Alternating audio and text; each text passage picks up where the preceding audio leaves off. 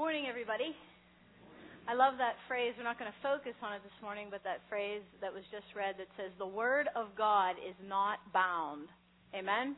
Word of God is boundless and it can do amazing things, and we're counting on God's Word to do amazing things again this morning. Right? Right. Okay.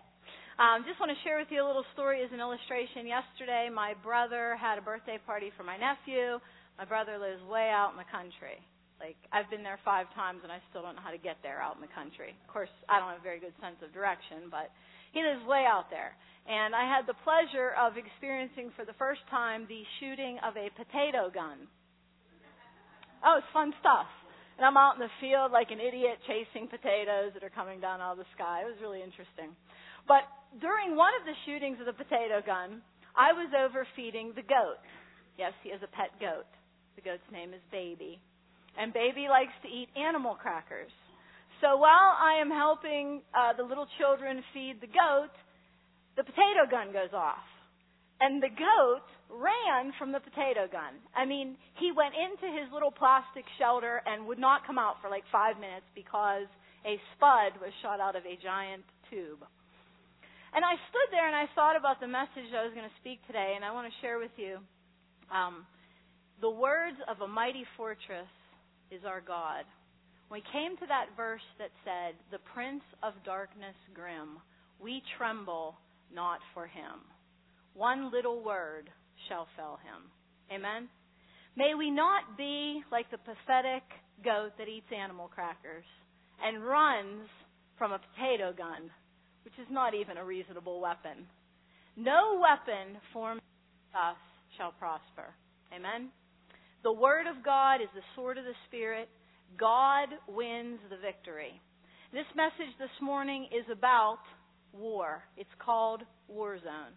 And I am prayerful that what God will do is help us as the Church of Jesus Christ to think more rightly about what matters in this life and what doesn't matter, and about the reality of the battle that is taking place.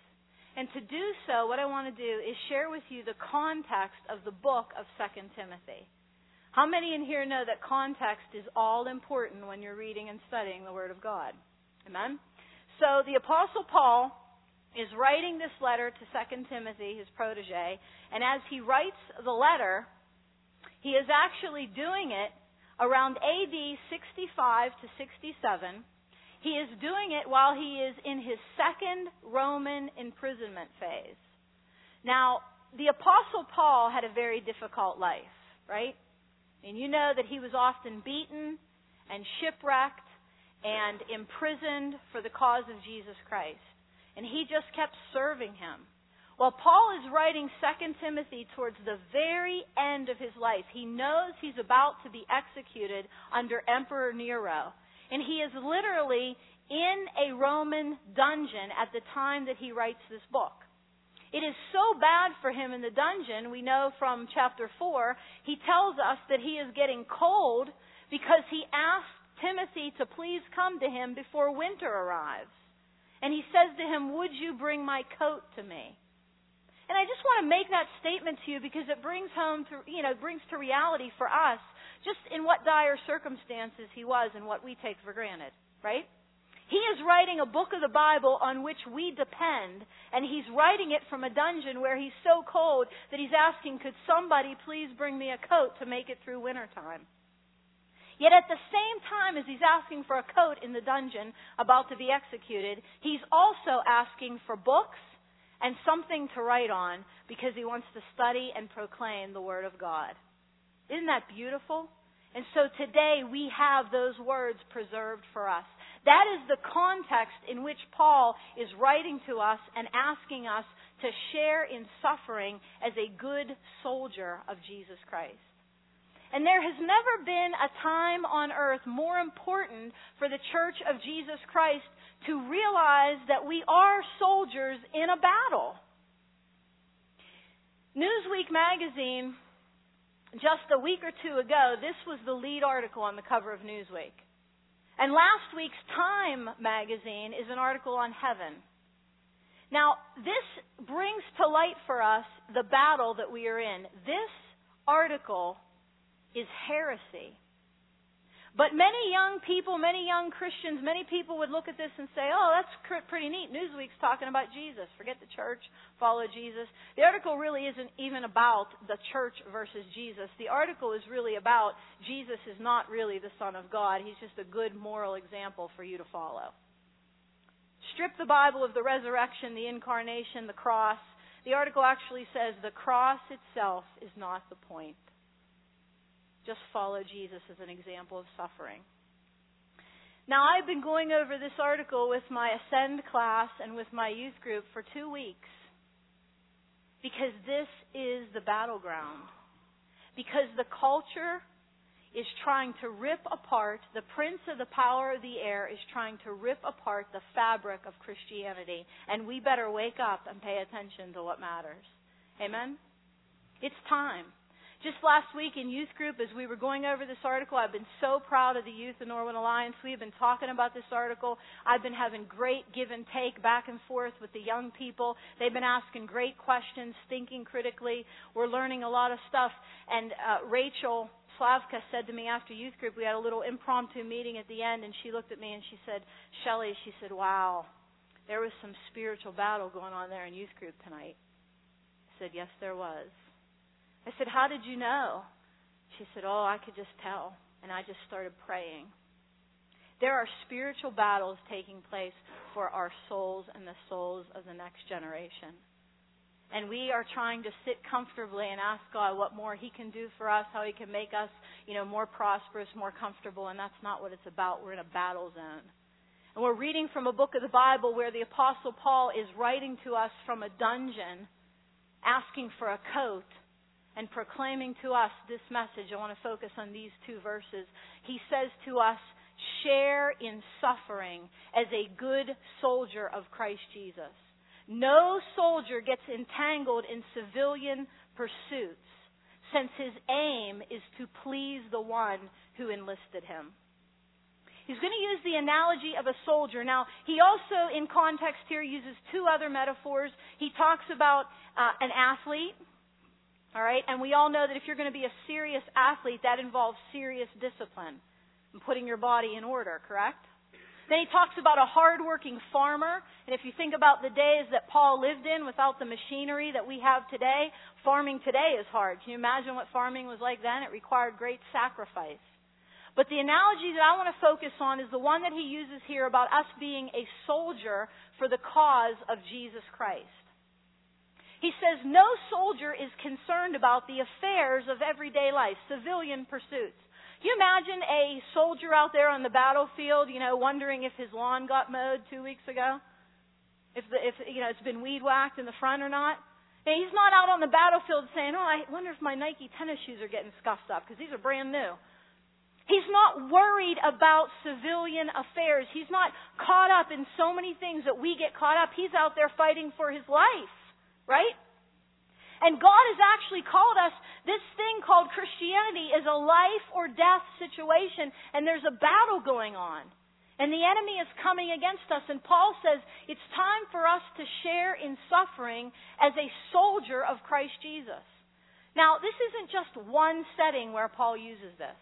In the book of 1 Timothy, when he talked to his young protege, he said, Wage the good warfare. Paul definitely had a war zone mentality throughout his books. In 2 Corinthians 10, 3 through 4, listen to this. He said, For though we walk in the flesh, we are not waging war according to the flesh.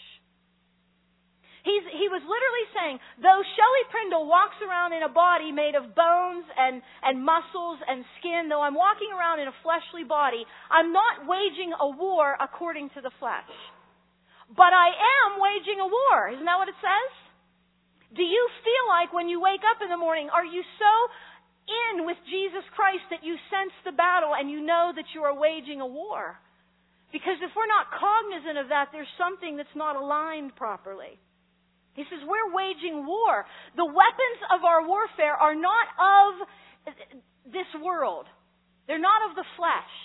But what do they have, Paul said? They have divine power to destroy strongholds. Does that inspire you? We have weapons, and they are not fleshly weapons. It's not artillery. It's not guns. We're not fighting with our flesh, but we have weapons. We have the Word of God, which is the sword of the Spirit. We have prayer. We have intercession. We have the gift of righteousness. We have the fruits of the Spirit. We are fighting a war against the enemy. Paul says, wake up and realize that this is what is happening. And that there are weapons involved. And that by those weapons you can destroy strongholds. We're watching this happen in the youth group. I'm watching this happen in people's lives as they recognize the enemy has strongholds in our lives but they can be brought down through the weapons of our warfare. Paul says in Ephesians chapter 6, very famous passage, we often talk about the, uh, the armor of God, put on the full armor of God, but the verse that precedes that, this is what Paul said. And by the way, when he uses the word wrestle here, in the Greek, it literally means to go hand to hand with someone else until the point where you can take your hand and put it on their neck and hold them down. That's what the word for wrestle here means. He says, We do not wrestle against flesh and blood. Okay? Your battle is not against people. You know, your enemy is not your boss. Your enemy is not your spouse. Your enemy is not all the people that you're having trouble with. Our enemy is Satan and his power says, We do not wrestle against flesh and blood, but against the rulers, against the authorities. Check this out. Against the cosmic powers of darkness over this present world. What a statement. And against the spiritual forces of evil in the heavenly places. Therefore, put on the full armor of God. Do you realize that right now in the sanctuary and everywhere we go, there is a heavenly battle taking place between God and His forces and the enemy and His forces? So real sometimes it becomes. And Paul says, tune into it. Have a war zone mentality. This is serious stuff. This is life or death. Now, the good news about the battle that we are in is that the victory has already been sealed. Amen? The victory has already been won. Colossians chapter 2 verse 15 is speaking of Jesus Christ. And Paul writes this verse. Listen to what he said about Jesus. In Colossians 2:15, Paul said, "And having disarmed the powers and authorities, now he's talking about spiritual powers and authorities. You see, when Satan fell and took angels with him, we have demonic forces, spiritual powers at work against our soul and against God. And the Bible says in Colossians 2:15 that having disarmed, having taken away their weaponry, having disarmed the powers and authorities, Jesus Christ made a public spectacle of them having triumphed over them by the cross. Hallelujah. Jesus disarmed the powers and authorities when he died on the cross 2,000 years ago. He put them to open shame. You say, Shelley, what does that mean? That means he won the victory. He sealed the deal back then. Now, I know that it doesn't always feel like that, but we're going to talk about that in a minute. But I want you to understand something.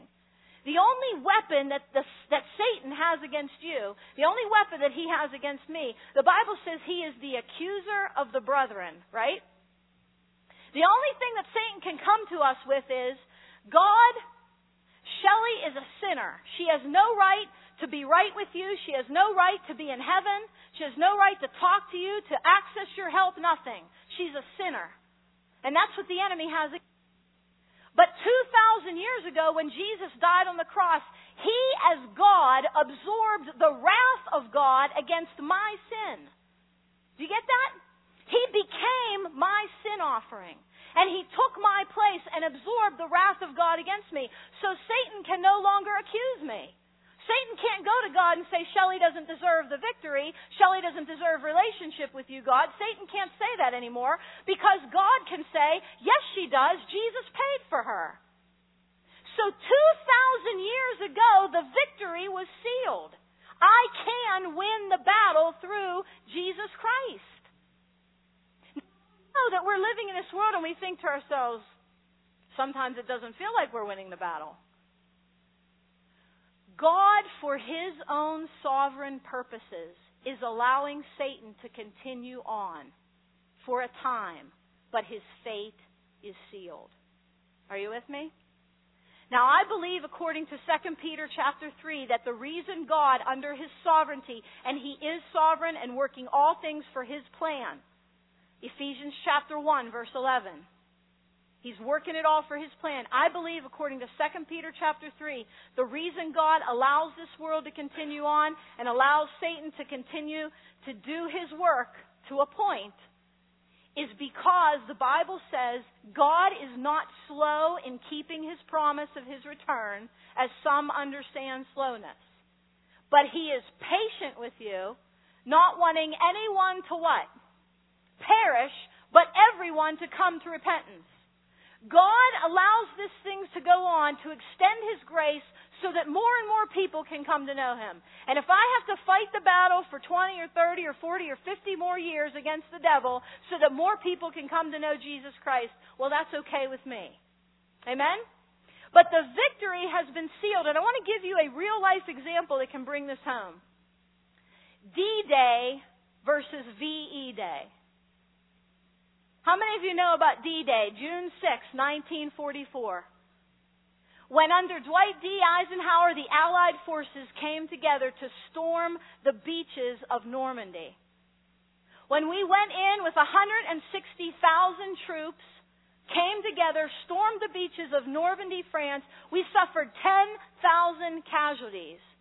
But enough damage was done to turn the tide, Eisenhower said. The tide has been turned. Amen? Enough damage was done to turn the tide, and June 6, 1944 was the beginning of the end of Nazi Germany. The victory was not completed at that point. We didn't see it fully realized, but Germany didn't stand a chance after that day. And finally, a year later, in May of the next year, we had Victory in Europe Day and the deed was completely settled. I want to tell you something this morning. D Day has already happened. 2,000 years ago, Jesus turned the tide and sealed the deal. And Satan's doom was for sure. One day soon, when Jesus comes back, we are going to experience victory in the universe day. Victory in the universe day. He's coming back and that whole thing will come together and Jesus will make all things right. But the victory has already been won. We still suffer some casualties. We still are at war. It is difficult, but I get up every morning and I say, God, I'll fight this battle because I know how the whole thing turns out in the end.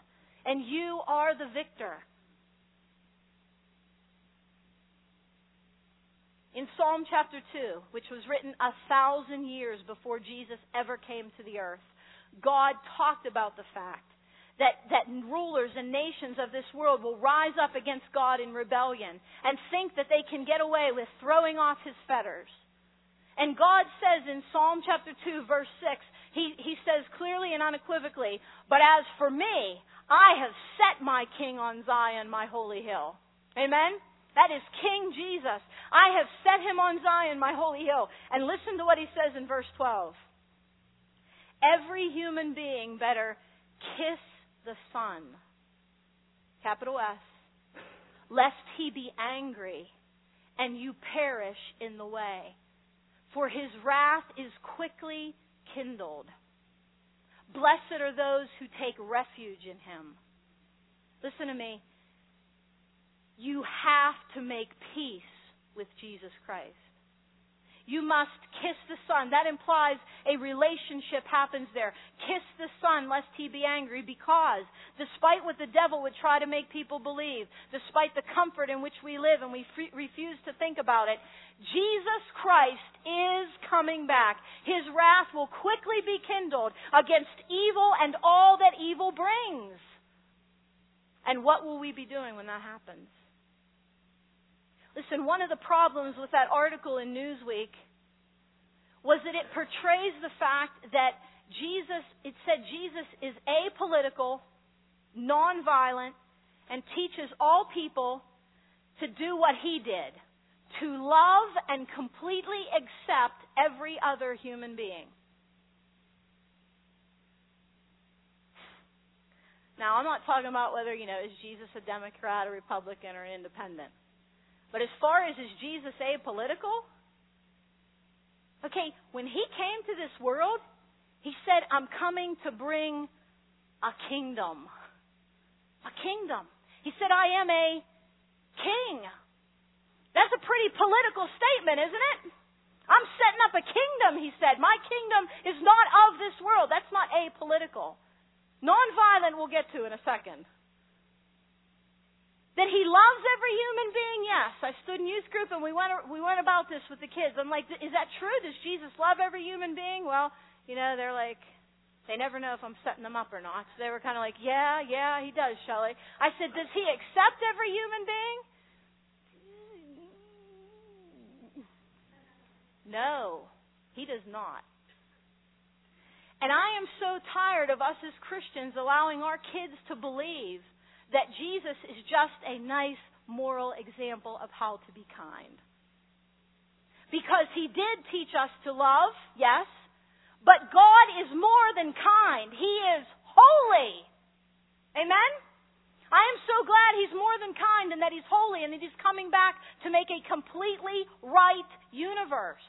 So I'm going to give you the truth of the character of Jesus Christ because if we only read of him in, in, in, the early stages of Matthew, Mark, Luke, and John, and we, we only read about him coming to the earth and being born in a manger and dying on the cross and rising from the dead and ascending into heaven, and we never read of the next phase, then we're only getting half of who Jesus really is. Amen? Let me ask you guys a question. Is Revelation 19 part of the canon of Scripture? Is it as true as John 3.16? Okay, well then let's take a good look at the apolitical, nonviolent, kind, all accepting Jesus. I say that tongue in cheek. You ever hear that saying, March comes in like a lamb and goes out like a lion? Jesus Christ came first as a lamb. He's coming back as a lion. All right? Revelation chapter 19, a wonderful portion of scripture to make sure your children understand. Here's a few things that Revelation 19 says about our Jesus. Number one, he's going to come riding on a white horse. The first time he came, he rode on a donkey, came into Jerusalem. People thought, oh, isn't this nice? The king is here. And they waved palm branches at him. Wait till you see him come back on a white horse. Wearing not a robe, the first time he came, he wore a robe that those who were going to crucify him put on his bloody back. Amen? You read in Revelation 19, He's coming back in a robe dipped in blood. But this time he's coming, look at this. The Bible says that Jesus is coming in righteousness to do what? To judge and what? Say it out loud with me. Make war. Apolitical, nonviolent, always kind and accepting of everybody no matter what Jesus is coming back to make war. His eyes are going to be like a flame of fire. No more Jesus in the manger. All right? He's coming back with eyes flame as fire. The Bible says that the armies of heaven are going to be following him. I personally, in my opinion, believe that this means you and I. I believe we have been raptured up off of the earth and we are coming back with Jesus to reclaim the earth as he makes it new. And we are going to be following behind him, the armies of heaven with him, and he is going to have, look at this, out of his mouth is going to come a sharp what? A sword with which to strike down the nations. Who is this talking about? Jesus. Are you with me? I'm the most popular preacher in the world, aren't I? does, I don't care. It doesn't have to do with what we like to hear, it has to do with what is true. Amen? What is true. This is Jesus. Now, as far as the rest of the story goes in verses 17 to 21, I'm going to ask you to look at that with me. I'm actually going to take out my giant print Bible so I don't have to put my reading glasses off on. See, I'm switching. Regular Bible when you're young, giant print Bible when you're old. Okay, kids, this is what happens. And I don't carry that while I'm preaching because I get, you know, a sore muscle. But anyway, Revelation chapter 19. Now, don't read ahead. Stay with me and go with me as I go verse by verse. It's very interesting. This is God's Word. And here's what it says concerning this battle of Armageddon. Verse 17. John, who was given revelation by God about this whole scene, says, Then I saw an angel standing in the sun, and with a loud voice he called to all the birds that fly directly overhead. Come gather for the great supper of God. Stop, don't read ahead. Isn't that nice? I always love I love this. I just love it. Isn't that nice? Golden angel in the sunshine, calling to all the birds. See, I'm a bird lover. Okay, calling to all the birds of the sky, come gather together for the great supper of God. And you're like, wow, I want to go. No, you're going to be at the, the, the marriage supper of the Lamb. That's a different supper. You don't want to be at this one. Okay, listen to this. This is the Word of God. So he's telling the birds to come. Why should the birds come? Verse 18, look at this. To eat the flesh of kings, the flesh of captains, the flesh of mighty men, the flesh of horses and their riders, and the flesh of all men, both free and slave, both small and great. And I saw the beast and the kings of the earth with their armies gathered to make war against him who was sitting on the horse, that's Jesus, and against his army. And the beast was captured, and with it the false prophet, who in its presence had done the signs by which he deceived those who had received the mark of the beast and those who worshipped its image. And these two were thrown alive into the lake of fire that burns with sulfur and the rest were slain by the sword that came from the mouth of Jesus who was sitting on the horse, and all the birds were gorged with their flesh. God help us when Newsweek puts an article out to talk to our kids about it, to talk to our neighbors about it, and to make sure we interpret it through the lens of the Bible. Amen? Jesus Christ did not come to earth to be a moral example on how to live and suffer. We are dead in our sins. Dead people can't follow anyone. Jesus came to make dead people live. And he did it by being God incarnate, die on the cross for our sins and rise from the tomb, and come back one day to fight the battle of Armageddon. Hallelujah! As real as the Jesus in the manger is, is the Jesus who we are going to witness slay many people by the sword that comes from his mouth, and they will be eaten by the birds. And that is a Jesus of love. Because I'm going to tell you something. There can be no place where there is no death, crying, mourning, or pain unless sin is eradicated. Should one person who is selfish, like we are now, amen? Should one selfish Shelley Prindle exist in the glory of the new heavens and the new earth, the whole plan would be foiled. Because I hurt people. Because I am self centered. Because sin damns people. Because sin has brought destruction and sickness and separation and nastiness to this world. Amen? Jesus is coming back to make it right because he loves us. And for the sake of those who will choose him, and all are given the opportunity to choose him, he is going to come back and put down evil once and for all. And he will put down all people who continue to choose to remain on the side of wickedness. So we should kiss the Son, lest he be angry and you perish in the way. Amen? This is Jesus. This is serious business. This is true war. Are you with me? And I live my life. The people that know me well, you know, I'm not just saying this. I literally, when I walk into youth group on a Wednesday night, I don't picture a bunch of kids wearing all their crazy clothes, their crazy hair. I walk into youth group, and it's like all I see are souls. And I don't think, oh, this is another Wednesday night. Hope we have some fun and games here. No, I look at it and I think, these kids' lives are on the line. All week long, they're being taught lies. we better get the truth out there. Amen?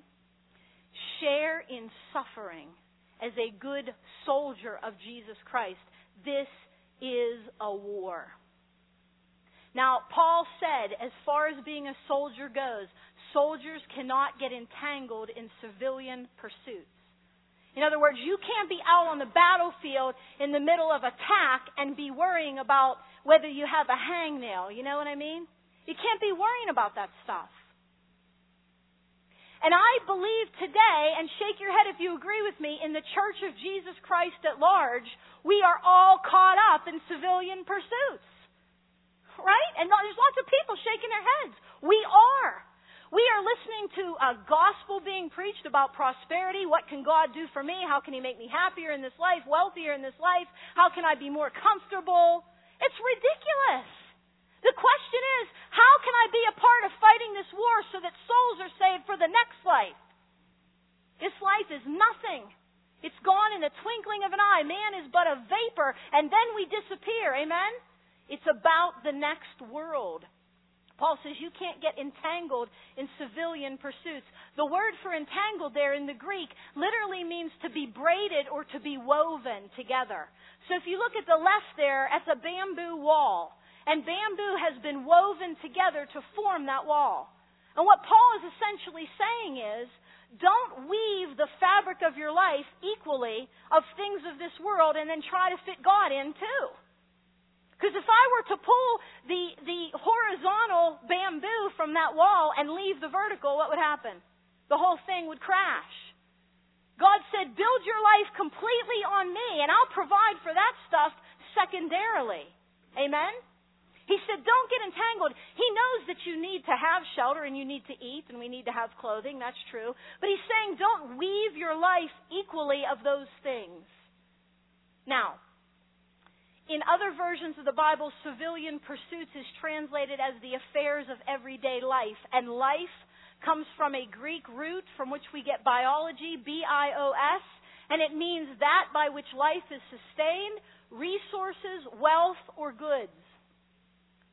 Paul said, do not treat those things the way you treat your relationship with God. And Jesus concurred completely in Matthew 6:25 when he talks about not worrying and seeking God's kingdom first. Jesus said in Matthew 6:25, listen to what he said. He said, "But I tell you, do not be anxious for your life, what you will eat or what you will drink, nor for your body, what you will put on." Okay, now how many of you have ever heard that scripture before? It's a popular one, right? The next sentence of that verse is what gets me. And I picture Jesus just standing over the Church of Jesus Christ in America today and saying this Is not life more than food, and the body more than clothing? And I'm going to give you an American paraphrase. I believe Jesus would stand here today and say to us American Christians, Is not life more than the American dream? How many of us Christians are living and getting excited about and talking over coffee about and getting worked up about and spending our resources on the stuff that really does not matter?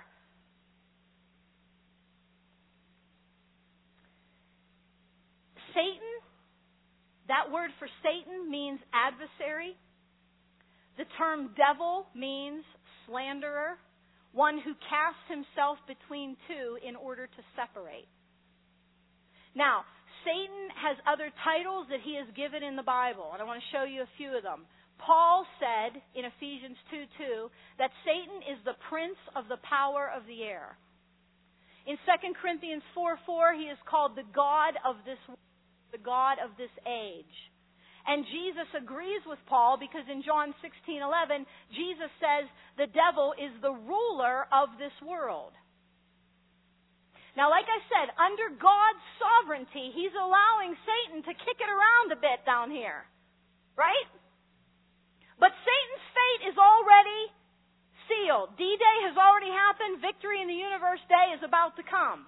However, Satan has some power right now. And we need to remember this. When the Bible says he's the prince of the power of the air, the Greek word for air there is literally atmosphere. Now, I'm not saying that this is a true tie in, but I found it very interesting when I started thinking about the atmosphere and what happens in the atmosphere in our world. The exchange of signals, satellite signals, digital signals, television, radio, the airwaves. We need to think critically about what the world is saying because the prince of the power of the air is the devil. Now, some Christians are involved in marketing and culture stuff, and more should be. But generally speaking, what's coming across your television waves, the advertising business, what you're seeing when you walk through Westmoreland Mall in all the stores, what you're listening to on the radio, what you're reading in those high gloss magazines and all the advertisements, you've got to recenter your brain when you look at that stuff. Because that's coming from the devil. It's coming from the enemy so many times when I turn on my television, you know, I tell you, if I'm watching Andy Griffith reruns, you know, you're watching Andy Griffith reruns, you're seeing these crazy commercials in between, and, and I'm not, I don't mean bad commercials. I'm not, I'm not saying that they, you know, have nakedness or all. I'm just saying commercials that tell me, Shelley, you need a car that fits your lifestyle. You need a cell phone that does exactly what you want it to do. You need a bigger house. You need more stuff. You need more status. You need more of culture to cater to you. You need entertained more. You need to feel better. You deserve this. You deserve that. Is that what the culture is telling us? So get it all and make it fit to what you want. Listen, you better think when that stuff comes through to your mind because the devil is the God of this age. We've got to take the Word of God and weigh everything against it. It's a war zone.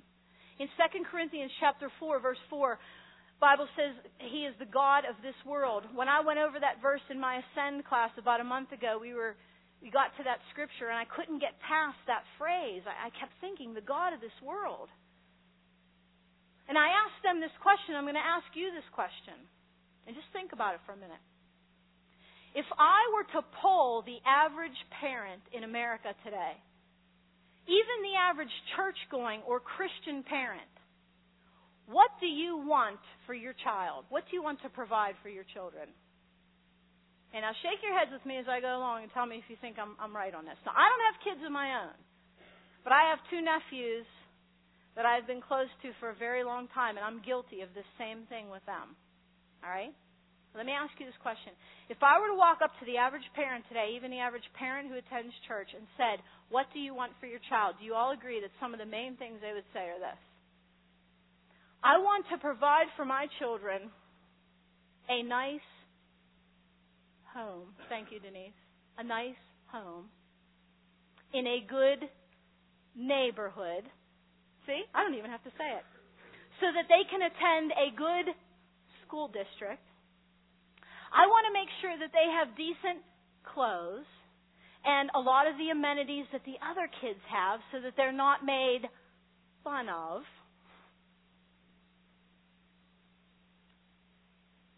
Okay. I struggle and I struggle and I struggle to find in the Bible where that is any of the goal of a Christian parent. And I just can't find it. When Noah had his family build an ark, they looked like a bunch of freaks of nature. If Paul had had children and was traveling around getting beaten and put in prisons for Jesus' sake, you know, if he would have had children, he would have said, I'm not going to do this because I don't want my kids to have to see their father suffer for Jesus. I, I, look in the Bible and I try to, I've been researching lately the American dream because we in America have kind of put Christian politics and the American dream together. But I just can't read anything about the American dream in here. I, I can't find it. The only thing I can find is the new heaven and new earth dream. That's the only thing I find. And I thought to myself, I thought, quite opposite what we're trying to do for our kids, trying to get them to feel comfortable in the world. That's what we're trying to do. So that they have the same stuff everybody else has. They look about the same, do about the same things so that they're comfortable. They don't feel off kilter. We're trying to make them feel comfortable in this culture. When quite opposite that, let me give you an example. If your child were to come home from school, okay, and say, Mommy, it was a rough day today in English class. I took my Bible to English class. I had it out on my desk, and I got into an argument with some of the kids at school. They think I'm weird. Or if your child came home and said, Dad, I don't know who I'm going to sit with at lunch tomorrow. I prayed over my lunch today, got into a conversation about God, and the kids I usually sit with kicked me out. You know what you ought to do if that happens? You ought to put on your somber face, empathize with your child, talk them through it. Then you ought to go up to your bedroom, shut the door, and start jumping up and down, saying, Thank you, Jesus! My child has been rejected for the name of Christ. Amen? But we don't do that. We're trying to get our kids to fit into the culture and always feel happy and comfortable. Listen, when I'm living like I should for Jesus, I don't really feel like I fit in. And that's about the way that it should be. Amen? Because my Bible says in Matthew, Blessed are those who are persecuted for righteousness' sake, for theirs is the kingdom of God. And I don't want the next generation to be able to say, Blessed are those who live just like the world lives and always feel comfortable because theirs is the kingdom of this world. Is that what you want? This world? This world stinks. It's waiting for Jesus to make it right again. And the question is, are we fighting the war? Is our mentality the mentality that Paul had that he told us that we should have? Fighting with weapons that are spiritual into the Word of God, praying and seeking His face, talking to the next generation about Jesus at every opportunity, allowing this world to be nothing more than a marker pointing to the next world that we will have when we live for righteousness. Amen? Bow your heads with me, please.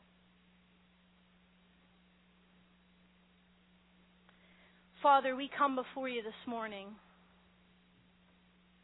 And um, I thank you for your word. It's not always easy to think about and to study the whole truth of God, but it is necessary. And Lord, you have convicted my heart and you've been working in my heart as I've prepared this message. And my prayer is that you would be working in all of our hearts. Because we all need to realign ourselves with your truth. I thank you, Jesus, that D Day has already occurred. I praise you, Jesus, that 2,000 years ago you turned the tide. And it was the beginning of the end for Satan and all the powers of darkness. I thank you that victory in the universe day is going to come as sure as anything. And as you said, Lord, we need to kiss the Son we need to be right with Jesus. And so this morning, as you sit there and ponder what God has said in His Word, the whole truth, as we ponder this very serious war zone mentality, as we ponder thinking critically about what the world tells us versus what the Bible tells us, I just want you to ask God if there is anything that He wants to work in your heart about. For your sake, for the sake of your children, for the sake of the people who watch you live every day. We've been lulled into some kind of sleep, dear God, and we need to be awakened to your truth. It's exciting, it is invigorating We need to walk in it.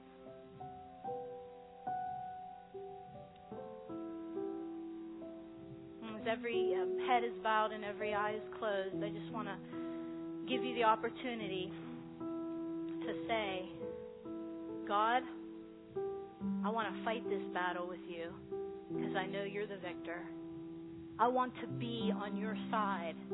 I want to live like you've called me to live and have the excitement of knowing victory in the universe day is coming and I will be a part because I have stayed on your side.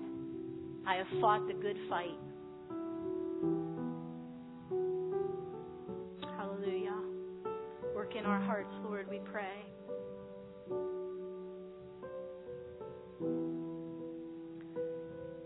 There's anyone in this sanctuary this morning that would want to raise their hand to God and say, Yes, Lord, I want to make a commitment this morning to be a part of the battle, to be on your side. Would you raise your hand and say, Yes, God, I'd like to do it this morning? I want it to be a change point. Amen. Thank you. Anybody else? Make a commitment to God. Amen. Thank you. Jesus is so pleased that people this morning would kiss the Son, the one who has won the battle. It's what life is all about. Is there anyone else who'd raise their hand and say, I want to make a commitment this morning to fight the battle on Jesus' side? Amen. Amen. To come against the culture. Anyone else? Hallelujah. Thank you. It's wonderful. To God, this is the most pleasing thing in the world to see your hand be raised, to stand and say, I want to be on your side, Jesus. To live like you've called me. Anybody else? Amen. Thank you. And so, Father, for those who have raised their hands and for those of us in our hearts who are doing so, we ask in Jesus' name you make us remember this day. April 22nd, 2012, when we made a commitment to share in suffering as a good soldier of Jesus Christ. To know, Father, that it's not about this life, but it's about victory in the universe day. And we want to be there. And we praise you and thank you that you paid the price so that we could be. Help us to fight the battle as you've called us, Lord. We thank you. We love you. In Jesus' name.